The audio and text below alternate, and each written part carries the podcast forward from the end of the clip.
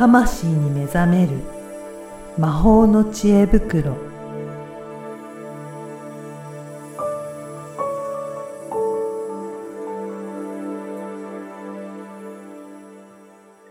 こんにちは、小ラボの岡田です。こんにちは。リアルスピリチュアリスト橋本由美です。ゆみさん、今回もよろしくお願いします。よろしくお願いします。いや、最近あの、SNS とか、まあ、TikTok とか YouTube とか動画もありますし、えーね、いろんなメディアがあっても、本当にやることいっぱいだなって思うんですけど。本当そうですよね。うんうん。うちの受講生もなんかどれやったらいいんだろうとか。うんね。で、やらないっていう人ねも。多い。次から次へと出てくるから、やっぱり自分のことを、ね、ビジネスやるんだったら知ってもらわなきゃいけないから、発信もし,、うん。したいなと思うけど、うん。でも、これやった方がいいのかなとか、なんかここでなんかフォロワーめっちゃ増やしてる人いるしなって、それやった方がいいのかなって、なんかいろいろ、あの、迷ったりとか、でも手を出せなかったりとかっていうふうに悩んでたりする方も多いんじゃないかなと思うんですけど、うん。ね、このあたり、ユミさんどう考えてるのかなっていうのをちょっとお聞きしたいなと思うんですけど。そうですね。うんあのーまあ、そうですね。ちょっとそのドンピシャの回答ではないんですけど、今のお話で、この間、こうテレビをお久々に見たときに、うん、基本テレビがないんですけど、うん、うん。テレビが見られる環境にいたもんだから、テレビをめっちゃ見てて、はい。そしたら TikTok のそのなんとか賞受賞の人おインタビューっていうのがあったんですね。はい。で、そのインタビューは、その、まあ、ある種成功ですよね。何十回再生。で、その秘訣はごご自身でね、どんな秘訣がありますかみたいな、一言コメントみたういな。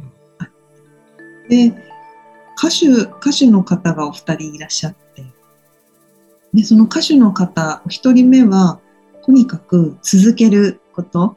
へえ、はい。で、もう一人の方は諦めないこと。おー、て言ってなるほど。う。うんん。で、だから二人とも、あ、二人ともっていうか、後者の方はこんなに見てもらえると思わなかっ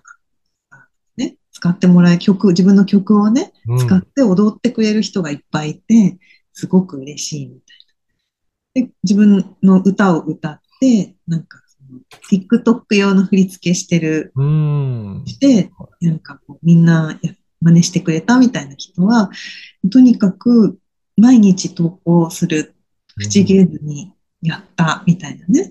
なるほど。フォローされなくても、コメントなくても、とにかく続けること。このキーワード2つだったの諦めないで続ける。あこれで私は、うん。すごい大切な、ね、き言葉だなって。どちらもなんか似たようなことをね、あの、雰囲気のことだし、やっぱり続けるのも諦めないっていうのも、いやー、ビジネスやってる上でも、これも大切だなってすごく感じますね。感じますよ。で、うんその後にね、あの、まあ、一般の方で、うん。えっと、なんていうのかな。自分の好きなことを発信して、なんかはいお洋服のなんとかとか、お料理のなんとか。うん。で、その人たちのインタビューのコメントは、うん自分の素を出したこととかね、うん。楽しそうにやったこと、うん。あと、老若男女見てもわかるようなシンプルは。なあとは、真似しやすい。はい。うん。TikTok ってなんか真似してもらってこう拡散するみたいなのがなるほど。うん文化があるらしくて、ちょっと私全然詳しくないんですけど、うんその話を聞く限りね、その例えば料理とかも、これは真似したい。これはやってみたいみたいな。このレシピやりたいみたいな。なんかそういうので、まあ、なん、こう、あえて言うなら、自分の工夫とか、うんノウハウに近い、うん。うん。うん、こうコメントが多かったんですよね。ああ、確かに、ね、性質がちょっと違う気がしますね。うん。でうん。全全部そうだなってう思う。ん。うん、全部正しいと思うんですね。で、その時にそうふとね、こう思ったのが、あの、まあ、昔絵を描いていて、はいイラストレーターでもあったので、うん。イラストでお金もらってたこともある。うんあの、なんかね、絵をずっと描き続けて極めてる人ってうん自分の絵の説明しないんですよ。へえ、そうなんですね。うん。あの、まあ、タイトルはつけるけど、うん。巨匠とかでもね。うん。だいたい評論家がああじゃこうじゃ言うだけで、ああ、その人はそう、何も言わない。うん。聞かれればまあ言うけど、うん。で、まだこう絵描き始めてうん。間もないっていうか、まあ、要するにプロとアマっていう言い方をすると分かりやすいと思うんですけど、まだアマチュア世代のレベルの人は、めっちゃ説明するんですよ。これはどういう意図で書きまして、で、これね、ギャラリーの人も同じこと言ってたんですよね。で、私はこれがいい悪いの話じゃなくて、うん。なんかやっぱりさっきの TikTok も、うん。歌手の方はプロの方だった。うん。で、まあ、多分その一般の方っていうくくりをしましたが、その人たちも何かの道では多分プロなうんです。ん。うん。でも、こう、表現するプロうん。かっていうと、それ TikTok で有名だけど、歌を歌ってお金をもらってる仕事の人とはちょっと違うじゃない。確かにそうですね。うん、YouTube で収益があるかもしれないけど、うん、やっぱね、そこの、なんかね、プロとアマの差っていうのが、結構どんな世界にもあるなと思って。うん。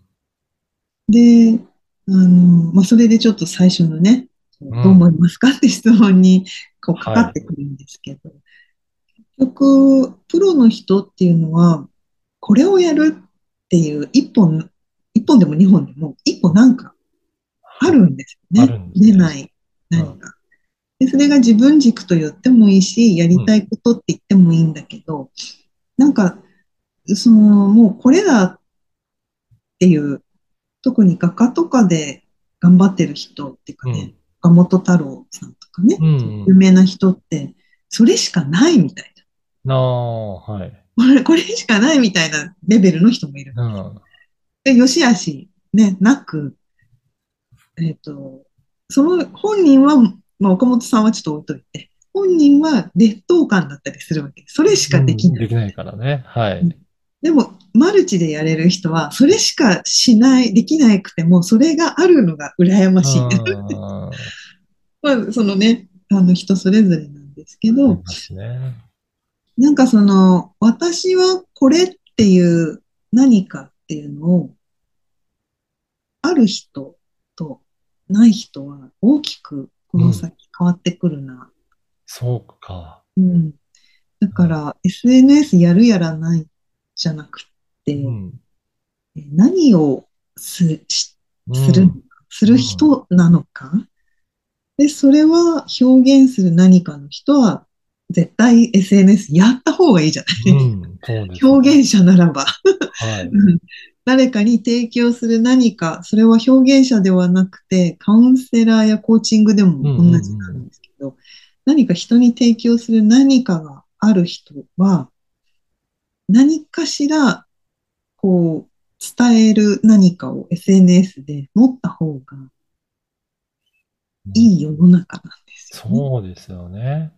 ああ。やっぱりそのしっかりとした軸を持って、その上で、うん、取り組んでいくから、まあなんか、どういう工夫がいいとか、こんな感じの方がいいとかって、まあいろいろそれはあるかもしれないけど、うん。それでやり続けるとか、もうね、うん発信し続けるっていうような方が、確かに強いなっていうような感じしますね。うん。で、それはね、出てきてからやるんじゃなくて、うん。大体探りながら、私何やんだろうって探りながうんら、あ、私の場合はね、とにかくやるんですよ。あっちゃこはい。であっちゃこちゃやって、あ、これ合わないなっていうのをやって、なんかこれは続けられるなっていうのを、じゃあな、それは何のためにやるのかとか、うん。何を伝えていくものにするのかとか、だんだんこう絞られていって、形になって、で、自分自身が、ああ、これなんだなっていうのは、結局、来てくれる、私の場合はお客さんが多いんですけとうん。お客さんが教えてくれる。で人によっては SNS でのなんかね、交流でそれを得るかもしれうん。ない。なので、分かってからやるじゃなくて、うーん。やんないと絶対出てこない。そうか。先にやるっていうことなんですね。そうそうそう、とりあえずやる。やる。失敗しとく。うん。で、失敗だって思った時に何が悪かったのかっていうのをちゃんと見ていくと、うんああ、じゃあ自分は本当はどうだったらいいのかっていうのが逆に見えてくるんですよね。ああ、なるほど。うんうん。だからよくあるのが、広げたいけど顔出したくないとか、うん。いっぱい人は来てほしいけどうん忙しくなりたくない。あーなんか、アクセルとブレーキをなんか両方踏んでるような感覚ありますね。でこれもう悪いことじゃなくうん。て、あ絶対起きるんです。あ、はい。絶対起きるけど、そのアクセルを全開にしようとするからブレーキかかるだけで、あなんかこう、まあちょっと今の人はわかんないかもしれないけど、ローギアから始あ、める。はい、はい。まずはなんか、あ、オートマだったらまず全部外せば動くみたいな。はい。なんか、その、な、なんとなく動いてるのに乗ってみるっていうのを、ん。うん。あの、やるとね、さ、多分年、年、早い人は年内、冬には定まってくるし、まあ遅くても来年にはだんだん定まってきます。うんただ、やり始めないと、そうか。定まるのがどんどんどんどん遠くなあってしまうので、あの、SNS はもう使わざるを得ない時代だと割り切っていただそうですね。うんだからもう、まず始めてやっていくうちに、これが良かった、悪かったっていうのも見つかっていくし、そこから改善した方が、初めからいろいろ考えて、なんか完璧にしてから始めようっていうよりも、全然早くうん。なっていく、進んでいくっていうことですかね。そうそうそう。なんかこう、やりながら余分なものがはい落ちてくるんですよ。はい。あの、その、石だったら、こはいう、ゴロゴロゴロゴロ川で転がりながはら、ぶつかって研磨されて丸くなるみたいに、なんか、その、ちゃんと残るものっていうのが、うん誰もまあるので、うん。これは揉まれ、最初は絶対揉まれて失敗した方がよくって、はい。だから受講生には来た時に、うんここで失敗をうんとにかくしたら、はい。あの、金一封もらえるぐらいだから、うん。う ちでは失敗をたくさんしろっていう。感じね。そう。で失敗すると覚えるし、うん。あの、ほん自分に合うのが何なのかがそれで分かってくるので、うんうんうんそっちの方が早いんですよね。そうですよね。うん。確実だし、うん。うん。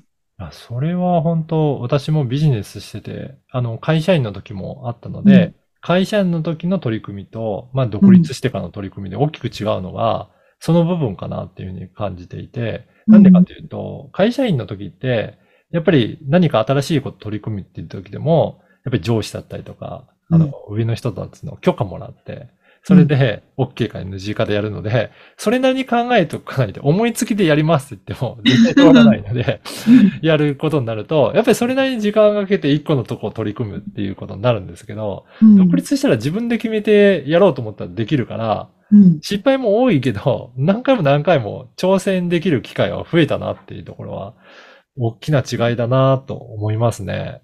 そうですよね。ね、あの、一つ、まあ、ヒントというか、リスナーさんに、あの、これからっていうのは、自分の過去の延長にはない未来が待ってるので、はい。今までのやり方も通用しなかったり、うん。今まで良しと思ってたこと以上の良しが得られたりするので、だからね、あの、まあ、別にね、全員がし何かね、仕事を自分でするわけじゃないにしても、趣味でも何でもいいので、うんあの昔にヒントはあるんですけど、うん。昔に得たものっていうのは、うん、まあ、ほぼ役に立たないと思う。あの資源としてね、知恵とか力はもちろん絶対役に立つんだけど、うんなんかそうじゃなくて、昔取った絹塚的なやつ。それはまあ、なんかの時に役に立つ時は、ありますけど、大体、うんなんでこういう言い方をするかっていうと、やっぱり人間って保守的なので、うん。